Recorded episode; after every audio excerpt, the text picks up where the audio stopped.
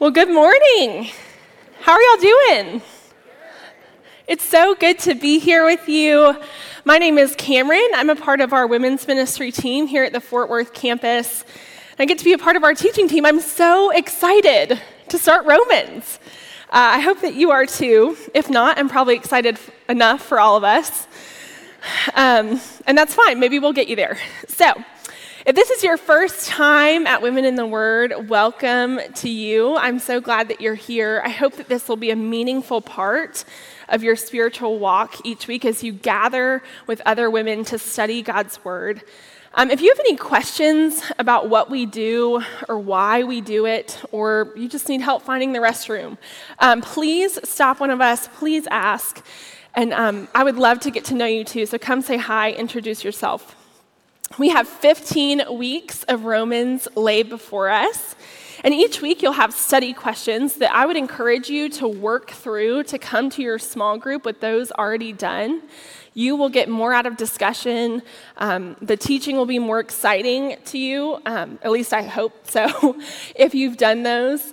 Um, but if you're in a season of life where it is all you can do just to get here every week, and you're coming in the door on two wheels, and it is a win for you just to show up at the right table every week.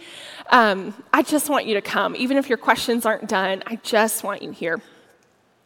One other note before we dive in you may notice each week when our teaching team stands up that we are teaching out of the English Standard Version. That is the translation of the Bible Christ Chapel has chosen to use. And it is a great translation because it's um, very close to a word for word translation from Greek, which the New Testament was written in, to English. But Greek and English are not always one to one languages. And so if you feel like it, the ESV is just a really hard translation for you to study in, you don't have to use it, y'all. Like, you can use another translation and find one that works for you, and you don't even have to pretend that you use the ESV when you come on Thursday. Um, if you need a recommendation about what to use, I'd be happy to give you one. Several people here would be happy to give you one. So, just wanted you to know that. Okay, let's talk about Romans. Go ahead and open your Bibles to Romans 1 if you haven't already. On that sheet of questions that you went through today, hopefully you got to share about a letter or a note that you've received or written at some point that was particularly meaningful. I have always, always been a note writer. And there are different kinds of letters that you can write. We know intuitively that letters are highly personal and contextual. The way that you write a birthday card is different from how you would write a sympathy card. Um, at least I hope that the birthday cards you're writing are different from sympathy cards. We know that if a letter was intended for your friend, but it came to you, it wouldn't make a lot of sense to you because the context isn't quite right. Uh, I came across a letter while I was preparing for this that I want to share, for, share with you. So it says, the letter says, I will always love you. And when I get married and move, I want you to know I will always love you. And when I have kids, I want you to know I will still love you. And when you die and I forget about your death, I want you to know I will always love you. Now, this seems like a sweet letter at face value. If I gave you this and asked you to tell me what it means, you probably wouldn't have a very hard time at least explaining to me the meaning of these words. The English is simple, the sentences and the structure of the sentences are simple. But what else would you want to know to really understand what this means? You'd want to know who wrote it. Yeah, you'd want to know who it was written to. Why was it written? Well, I wrote this. Uh, I wrote this to my mom when I was six and a half years old.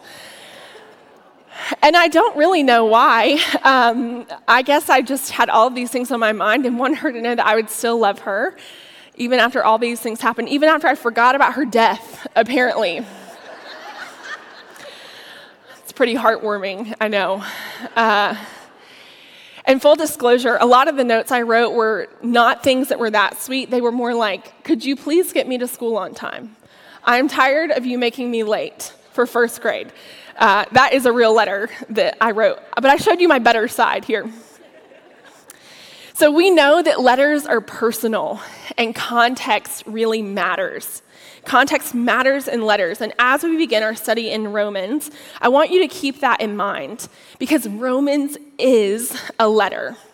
Romans was written by the Apostle Paul, who we'll talk more about in a second, but this was written to churches throughout Rome. And I want to paint a picture for you of what Rome was like when Paul wrote this. So, this was written while Rome was under the rule of the Emperor Nero. And if you're familiar with Christian history or church history, you know that Nero was a particularly evil emperor towards Christians. He was known for uh, burning Christians alive in his garden to make light for his parties. But he was also particularly cruel to even the people who were on his team. Uh, there's an account of him taking two of his trusted advisors or guys who were high up in the military with him who would have been very close to him and he forced them to be castrated and married. And then he paraded them up and down the streets of Rome just because he thought it was funny. They didn't betray him, they did not uh, do anything to disrespect him. He just thought that would be a good thing to do on a, I don't know, a Tuesday. And so he is a particularly cruel ruler. So, this is what these Roman Christians are seeing for what it means to be in a position of authority and honor and leadership. And I want you to keep that in mind every week as you study. I think that Romans will take on a new life to you if you're thinking about what these Christians are seeing in their culture and how Paul's words would land on their ears in light of that. This uh, was a letter that was written while Paul was in Corinth on his third missionary journey. And we have a map here. So the purple star on the right there is Corinth. That's where Paul was when he wrote this. And this letter is going to Rome, which is where the orange star is up there in the left hand corner. So, Paul's not just in the next town over when he's writing to them and when he says he's heard of their faith, he's quite a ways away. This letter uh, is a little bit different from some of Paul's other letters. Some of his other letters were written to one person or to one church in a particular, in a particular region. But this letter was written to all the churches throughout Rome. And so you'll see that Paul is going to cast his net a little bit more broadly in this letter. In some of the other letters, you would see more specific directives for those um, local bodies of believers, but Paul is painting with a little bit bigger brushstroke here. Either way, Romans is about one thing. Paul has one central message, and that's the gospel of Jesus Christ. This letter is considered the most robust of all of Paul's letters, and Bible scholars almost unanimously agree that if we had no other letter in the New Testament other than Romans, we would have what we need. That is how rich and concrete and well developed Paul's theology is here. So now let's turn our attention to the text itself, starting with Romans 1, verse 1. Read along with me. Paul begins Paul, a servant of Christ Jesus, called to be an apostle, set apart for the gospel of God, which he promised beforehand through his prophets in the Holy Scriptures concerning his Son who was descended from David according to the flesh, and was declared to be the Son of God in power, according to the Spirit of holiness, by his resurrection from the dead. Jesus Christ, our Lord, through whom we have received grace and apostleship to bring about the obedience of faith for the sake of his name among all the nations, including you who are called to belong to Jesus Christ to all those in Rome who are loved by God and called to be saints, grace to you and peace from God our Father and the Lord Jesus Christ. These first seven verses are what I call the grand opening of Paul's letter to the Romans, and he starts with introducing himself. Now, hopefully, you read a little bit about Paul during your discussion time. So, you know that Paul was on the fast track to be the superstar in Jewish religious circles. He had it all going for him. And then what happened? He met the Lord. He encountered the risen Lord Jesus on the road to Damascus, and his whole life changed. He was commissioned by God to be an apostle to the early churches. So Paul held a real position of authority and a real position of honor in these early churches. His life was so drastically changed, though. that at the beginning of maybe the most important letter Paul ever writes, what does he lead with? I'm a servant. I'm a servant of Jesus Christ. His primary title is not about his position of authority and honor, but he takes a low position in relation to his Savior, Jesus. Another thing you need to know about Rome is that it's an honor shame culture. So that means that Romans were always trying to outdo one another in showing honor, and not in the good way that you and I are supposed to as Christians, but in a way of always trying to step over the other person, to climb a ladder, to be the best, to be recognized as the best, to be the most honorable. And they would live in fear of bringing shame on themselves or on their family name. You and I live in a guilt innocence culture. So we live like we want to be innocent in the eyes of the law. That's what motivates a lot of our behavior, and we don't want to be found guilty. So let's just go with me for a second here that maybe you sped on the way in this morning. Maybe. We're just speaking in hypotheticals that maybe you went above the speed limit on the way here this morning because you were running late. What probably made you look at your speedometer and think, mm, that's probably good. I probably need to cap it off there? You didn't want to get a ticket. You didn't want to be found guilty in the eyes of the law. That's a different motivator than what these Romans would have felt. And so, for Paul to say that he is a servant, he is calling himself, he is naming himself in a position of shame. This was the lowest of the low he could go. But in relationship to his Savior Jesus, Paul sees himself as just a servant. And in thinking about that, I think about how I often describe myself. If you and I went to coffee and you asked me to tell you about myself, I'd probably lead with something like I'm Gary and Virginia's daughter. I'm a sister, a friend, an aunt. I went to Auburn. I live in Texas now. Like all of these things, I would probably tell you are important about me. So I was so convicted by how Paul leads with not his resume, not his background, but that he's a servant of Jesus Christ. I want to actually believe that the most important thing about me is that I belong to Christ and I'm a servant of him. Paul doesn't only say that he's a servant, though, he also says that he was called to be an apostle. So we know that apostle means one who is sent. And the word there for called refers to a divine calling. It was not just anyone who told Paul that he would make a great apostle. And so he said, Yeah, okay, that's what I am now. It was God himself who called Paul an apostle. And the Lord has given Paul this position to proclaim the gospel, not to make much of Paul, but to make much of Christ. That word gospel means good news. And Paul is talking about the good news that Jesus Christ came to earth, lived a perfect life, died on a cruel Roman cross, and was buried and resurrected three days later. That is a big deal for Paul, and it's a big deal for us in this room today. The God of this gospel is not far off and angry and vindictive, sitting there with his arms crossed, just waiting to see how things turn out. But he is loving and gracious and near, and he has revealed himself to us in his word. If we're really going to understand the beauty of the gospel, as Paul is going to describe it in Romans, we need to understand and gaze on the beauty of God himself. Read with me on your verse sheet, Exodus 34, 6 through 7. It says, The Lord passed before him, that's Moses, and proclaimed, The Lord, the Lord, a God merciful and gracious, slow to anger, and abounding in steadfast love and faithfulness, keeping steadfast love for thousands, forgiving iniquity and transgression and sin, but who will by no means clear the guilty visiting the iniquity of the fathers on the children and the children's children to the third and fourth generation. This is the God who sent his Son out of his great mercy to save us.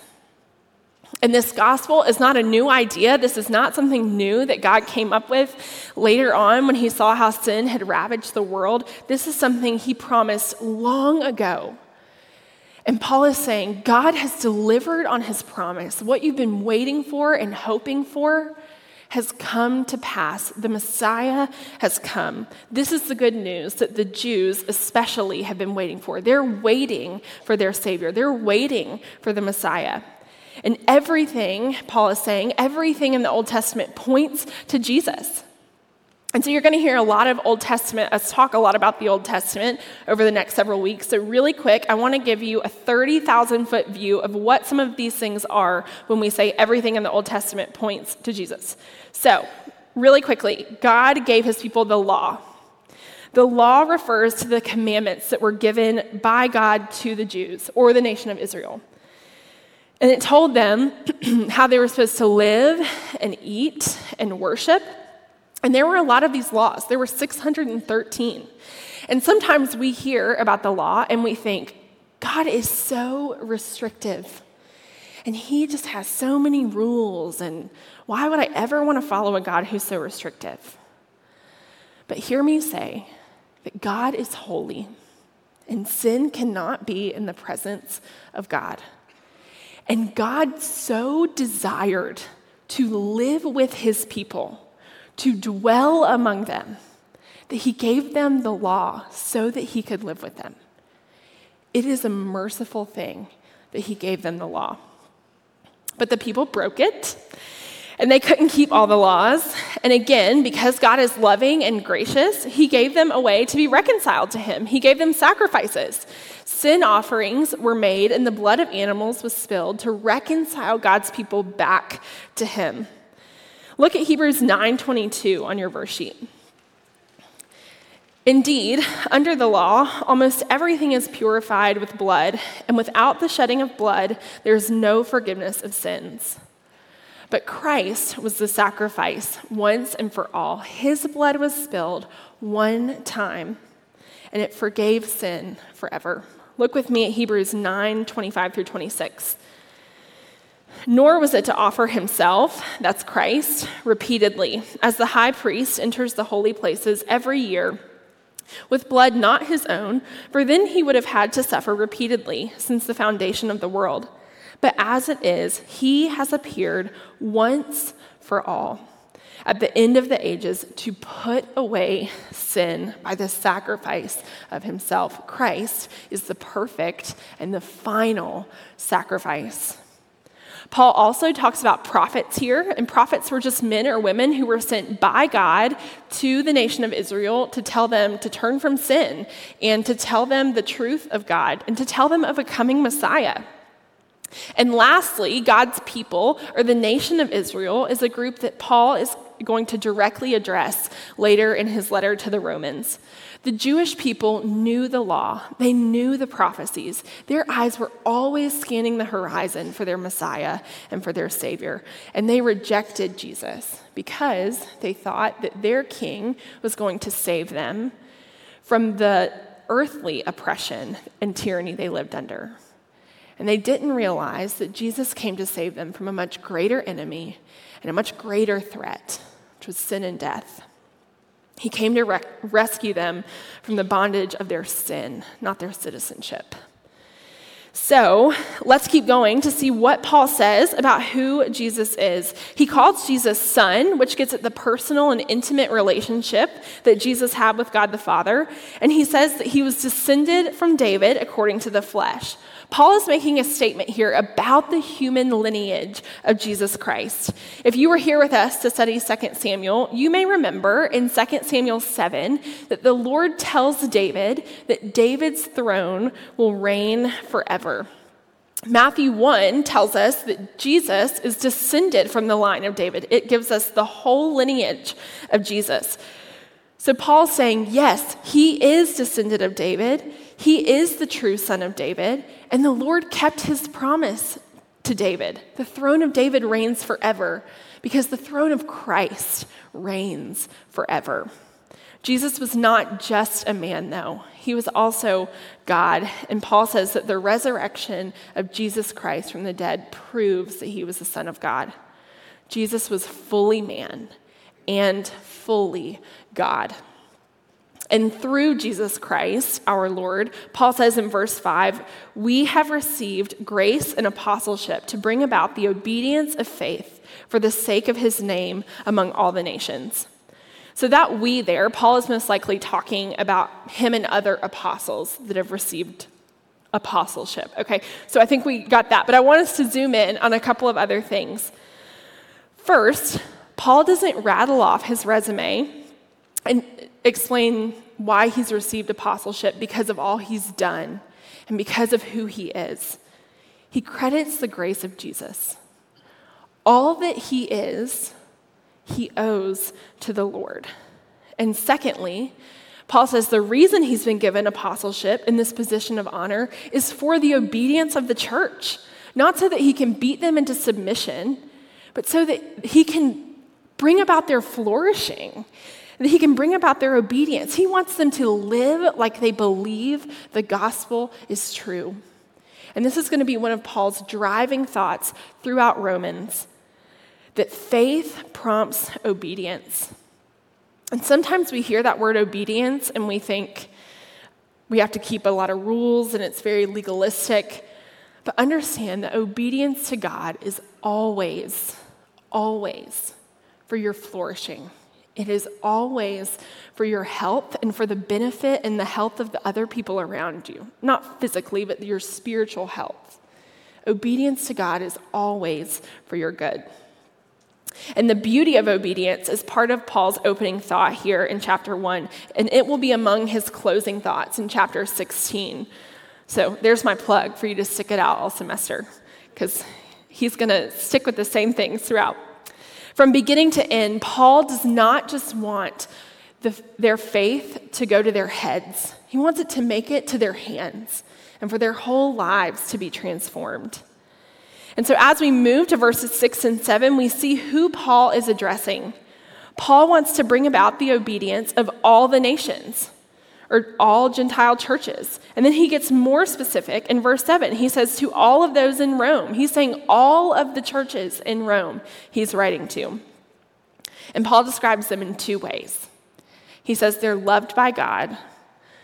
I think it is interesting and reassuring that he does not talk about their love for God, but God's steadfast and sure and unwavering love for them. And then he says they're called as saints, which refers to God's calling of them. The focus of describing these Christians is not how great they are, but how great their God is. And Paul calls them saints, which means holy ones. They have been set apart because they belong to a God who's set apart. And the same is true for us. Because we belong to Christ, we are considered saints. We are called saints, not because we've earned it, not because we're that great, but because the grace of God has been extended to us and the righteousness of Christ has been placed on us. We are made holy by God. That's the beauty of the gospel. Paul lays out this very dense and unusual but clear introduction for us at the beginning of his letter to the Romans. Paul has been called by God, we have been called by God. Paul is Christ's servant, so are we. And Paul's purpose and my prayer for us over these next several weeks is that the love of God for us and our faith in Him would prompt obedience. Let your faith move you to obedience. Okay, we've made it through the first section. My promise to you is this next part is going to go much quicker. So, look with me at verses 8 through 15. First, I thank my God through Jesus Christ for all of you, because your faith is proclaimed in all the world. For God is my witness, whom I serve with my spirit in the gospel of his Son that without ceasing I mention you always in my prayers, asking that somehow by God's will I may now at last succeed in coming to you. For I long to see you, that I may impart to you some spiritual gift to strengthen you. That is, that we may be mutually encouraged by each other's faith, both yours and mine. I do not want you to be unaware, brothers and sisters that I have often intended to come to you, but thus far have been prevented, in order that I may reap some harvest among you, as well as among the rest of the Gentiles. I am under obligation both to Greeks and to barbarians, both to the wise and to the foolish. So I am eager to preach the gospel to you also who are in Rome. The intensity and the fervor of these churches in Rome has reached Paul. And you saw on the map, he is not just in the next town over, he is a good ways away. And he has heard about their faith. Their faith is being talked about throughout the known world. Paul expresses his overwhelming desire to be among these people. And why? Because he loves them, because he wants to be with them, he wants to strengthen them and encourage them. And this so struck me as I studied because Paul is highly honored. And he has so much influence and so much authority, frankly, in these early churches. Yet, he wants to wield all of his power and all of his privilege and all of his honor for the good of those he serves, for their flourishing.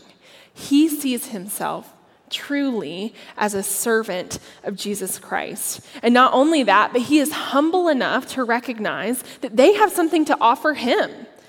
He wants to be encouraged and strengthened by their faith. He does not see himself as someone who is so important and so high up that he's just going to come and dispense knowledge and encouragement to them and then just move on and pat himself on the back. He knows that he needs to receive the good gift of encouragement from his brothers and sisters in Rome. It seems like the more power Paul gets, the more he wants to lay it down for the good of the people around him. And that is so opposite of the economy of the world, isn't it? Like, we think that the more power we get, the more we've probably earned it, therefore, the more we should wield it. But that's not the message of the gospel. Paul does not want to be with these believers to condemn them or to lord over them. He wants to pour himself out for their good. And I thought about this and what a picture this is of the gospel and a life submitted to Christ. And then I realized Paul's just imitating Christ. Because Paul says in Philippians 2 how Christ put off his glory, he emptied himself of glory to come live with us, to come dwell among us, to eat with us, to walk among us, to grieve with us. Paul's imitating Christ. He empties himself as Christ emptied himself, not of divinity, but of glory. Paul has never been with these churches in Rome, and he's like, I really wanted to be with you. I've really tried. Over and over again, I've tried to be with you, and I just, I just can't get there. And so now he's writing to them in order to preach the gospel. One other quick note here about brothers in verse 13. You probably noticed that I read in and sisters. Um, that Greek word there for brothers literally translates to brothers, but it would have been used the same way that we use y'all. It would have been used in a mixed gendered setting. So you just read ancestors into that. Um, I don't want you to feel left out by that. So Paul had you in mind. Think of it like y'all. And so, for Paul's original audience, what he's saying is not only radical because he's talking to men and women, but because he's talking to Jews and Gentiles. He, re- he reiterates that he is under obligation to Greeks, which he's saying they're the Gentiles that lived inside that Greco Roman culture.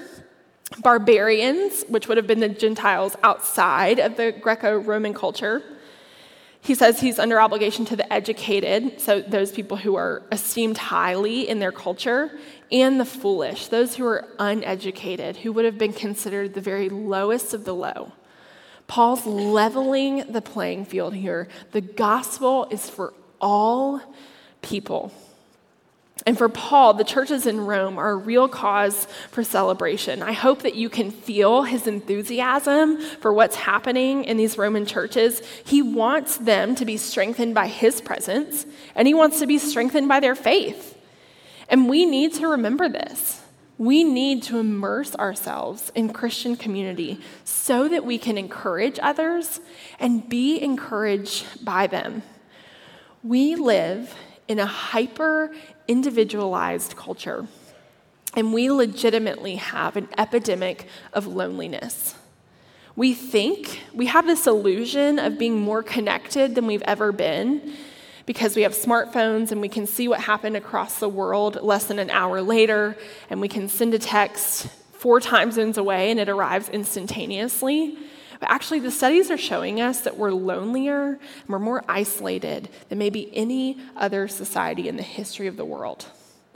In May of 2023, less than a year ago, the US Surgeon General released a report stating that living in isolation or chronic loneliness increases our risk of premature death by 29%.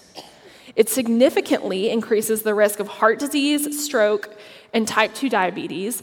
It increases your risk of developing dementia by 50%. Loneliness. It's, the report also stated that loneliness is more dangerous for your health than smoking one pack of cigarettes every single day. We were made, we were hardwired for, for community. You were hardwired to need each other and to need the church. The church is God's good gift to you. If you look around or if you turn on the news and what you see scares you and your throat gets tight and there's a pit in your stomach, I'd encourage you to reach out to someone around you. Foster a friendship, mentor someone, ask someone to mentor you. You need each other. I need you. You need the church. So keep showing up. We want you here. We need you here. Okay, let's look at these last two verses here to close us out. Paul writes in verses 16 and 17 For I am not ashamed of the gospel, for it is the power of God for salvation to everyone who believes, to the Jew first, and also to the Greek. For in it, the righteousness of God is revealed from faith for faith, as it is written, the righteous shall live by faith. In this final stretch of Paul's opening, he says that he's not ashamed of the gospel because this is how God brings salvation to his people. And he says it came first to the Jews and then to the Gentiles. Paul's talking here about how Jesus came to save the Jews, he came as the king of the Jews. But the Jewish people rejected him. And in Matthew 23 37, it's on your verse sheet, Jesus says, O Jerusalem, Jerusalem, the city that kills the prophets and stones those who are sent to it. How often would I have gathered your children together as a hen gathers her brood under her wings, and you were not willing? Jesus is saying this as he's turning his attention from solely Israel and extends the invitation of salvation to the Gentiles. That's what Paul's talking about here, and this would have been insulting to some of his Jewish audience. We often think of Paul as this great guy who is very well loved by those in the church, and he was, but he was also criticized by both Jewish Christians and Gentile Christians. Jewish Christians thought that Paul didn't keep enough of their customs, that he had forsaken too much of the law. But Gentile Christians thought he still did too many of those things, and he was still too Jewish. So we really can't win here. I mean, he's kind of between a rock and a hard place. So for Paul to say that he is not ashamed of the gospel, of the freedom he's found, freedom from having to keep the law perfectly, and freedom from lawlessness He's saying, I care about both of you. I'm not ashamed of this good news that has come to all of you. I was recently talking with a friend who was telling me about a difficult life circumstance and this opportunity that she, uh, frankly, probably should have been given, but she was passed over for. And um, if you can imagine it, I was much more worked up about this than she was. Uh, I just had so much indignation that she had been passed over. Uh, and I said, That's not fair. Like, things should not have gone that way. And she said, Yeah, it's not fair, but the gospel's not really fair. So I don't really want to use that as my measuring stick. Which put me right back in my place. I pretty much shut my mouth. Um, and she's right. we don't deserve grace. It's not fair that God's Son died on a cross for my sin. It's not fair that I receive grace when I deserved punishment. These things are not fair. And yet, this is the message of the gospel God gives grace freely and fully to those who believe. And the gospel reveals the righteousness of God given to believers by faith, not their works. Righteousness means being in the right with God. There is no longer animosity between you and God because of Christ. If you have trusted Christ as your Savior, when the Lord looks at you, He does not see your sin, but He sees the perfect and spotless righteousness of Jesus. And this righteousness is a proclamation of the gospel. As Paul says, it's revealed from faith to faith. He's talking about a tradition and a legacy of faith that we can steward and pass to others. His entire thesis for the book of Romans is encapsulated here in verse 17 when he says, The righteous shall live by faith. Faith is the currency in the kingdom of God, not works.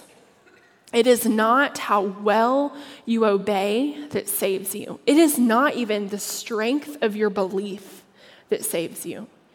It is the strength of the one in whom you put your belief that saves you. Righteousness is not given to us because our faith is so strong, but because Christ is strong. You don't have to live as a person burdened and shackled by sin and shame.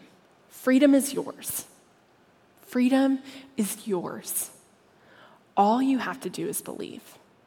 That's it. And so maybe you're here today and you've never trusted Christ to save you from your sin. And if that's you, the invitation is open to you.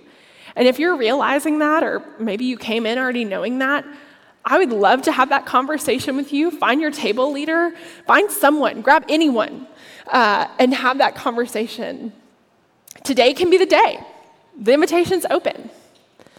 But for many of us in this room, I suspect that we've already believed, but we're still trying to do some of it on our own. Maybe you know in your head that God's pleased with you when He looks at you because of Christ. But a lot of it, a lot of your life, you're still trying to grit out and do yourself and work for approval and work to be loved and earn people's affection. Many of you know that I lost my mom to cancer three and a half years ago. And in the months before she died, she was having more and more issues with mobility. And she was only 60 when she died, uh, but in the last few months, she had a walker. And I'm going to tell you, she hated that thing. It was her worst enemy. She did not want to use it. She, I mean, if you suggested it to her, she would all but roll her eyes. You know, like she just wanted to not need it. She wanted to be independent. And I can understand that. And so one day I was upstairs at my parents' house and I heard some commotion downstairs. And so I went down the stairs and I saw that mom had fallen in the kitchen. And she was okay. She sat herself up and she wasn't quite ready to get up yet. And so I just sat down on the floor with her and we sat there for a little while. And after a few minutes, I said, uh, Mom, why didn't you use your walker? I noticed that she left it at the kitchen table, which, hint, she was not near the kitchen table when she fell. She left that thing behind.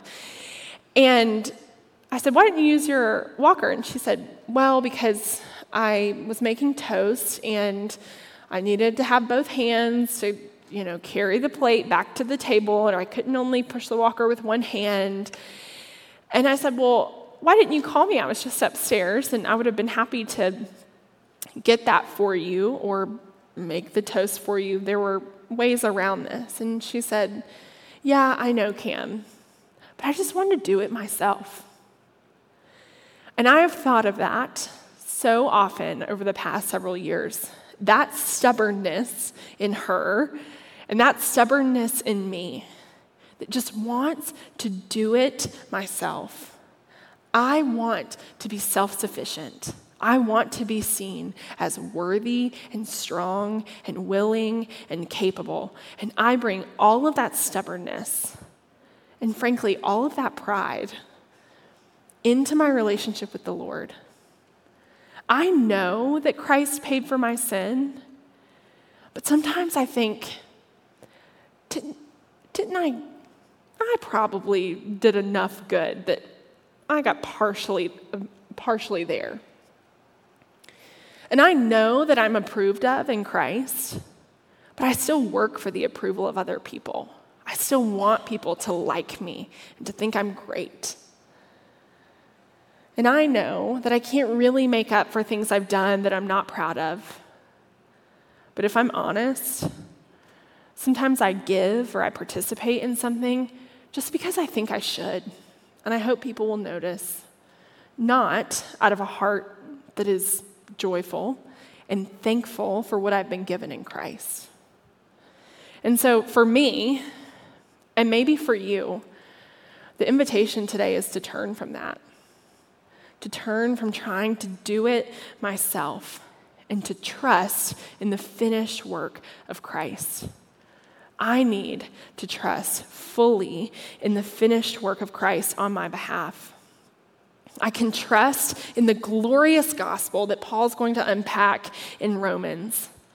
And I can put my full weight on Christ, not leaving him across the kitchen because the distance really isn't that far and the task really isn't that hard, and surely I can just muscle it up myself. No, I can put my full weight on the righteousness of Christ that has been so graciously gifted to me and my whole life can be transformed by it. Would you pray with me? Lord, we are so grateful for your word and for your grace. Your grace that not only saves us from our sin at the moment of salvation, but saves us from ourselves when we keep trying to do it ourselves and we just think if we try harder and do better, if we make the right resolution, if we do the right thing, everything will just be better this time. Lord, would you help us to throw our full weight on Christ? Would you help us to trust that He was sufficient on our behalf? And would you open our eyes to the wonder of the gospel this semester? Would you open our eyes to the wonder of Christ our King who sits enthroned and reigns forever? And we ask all these things in his matchless name. Amen.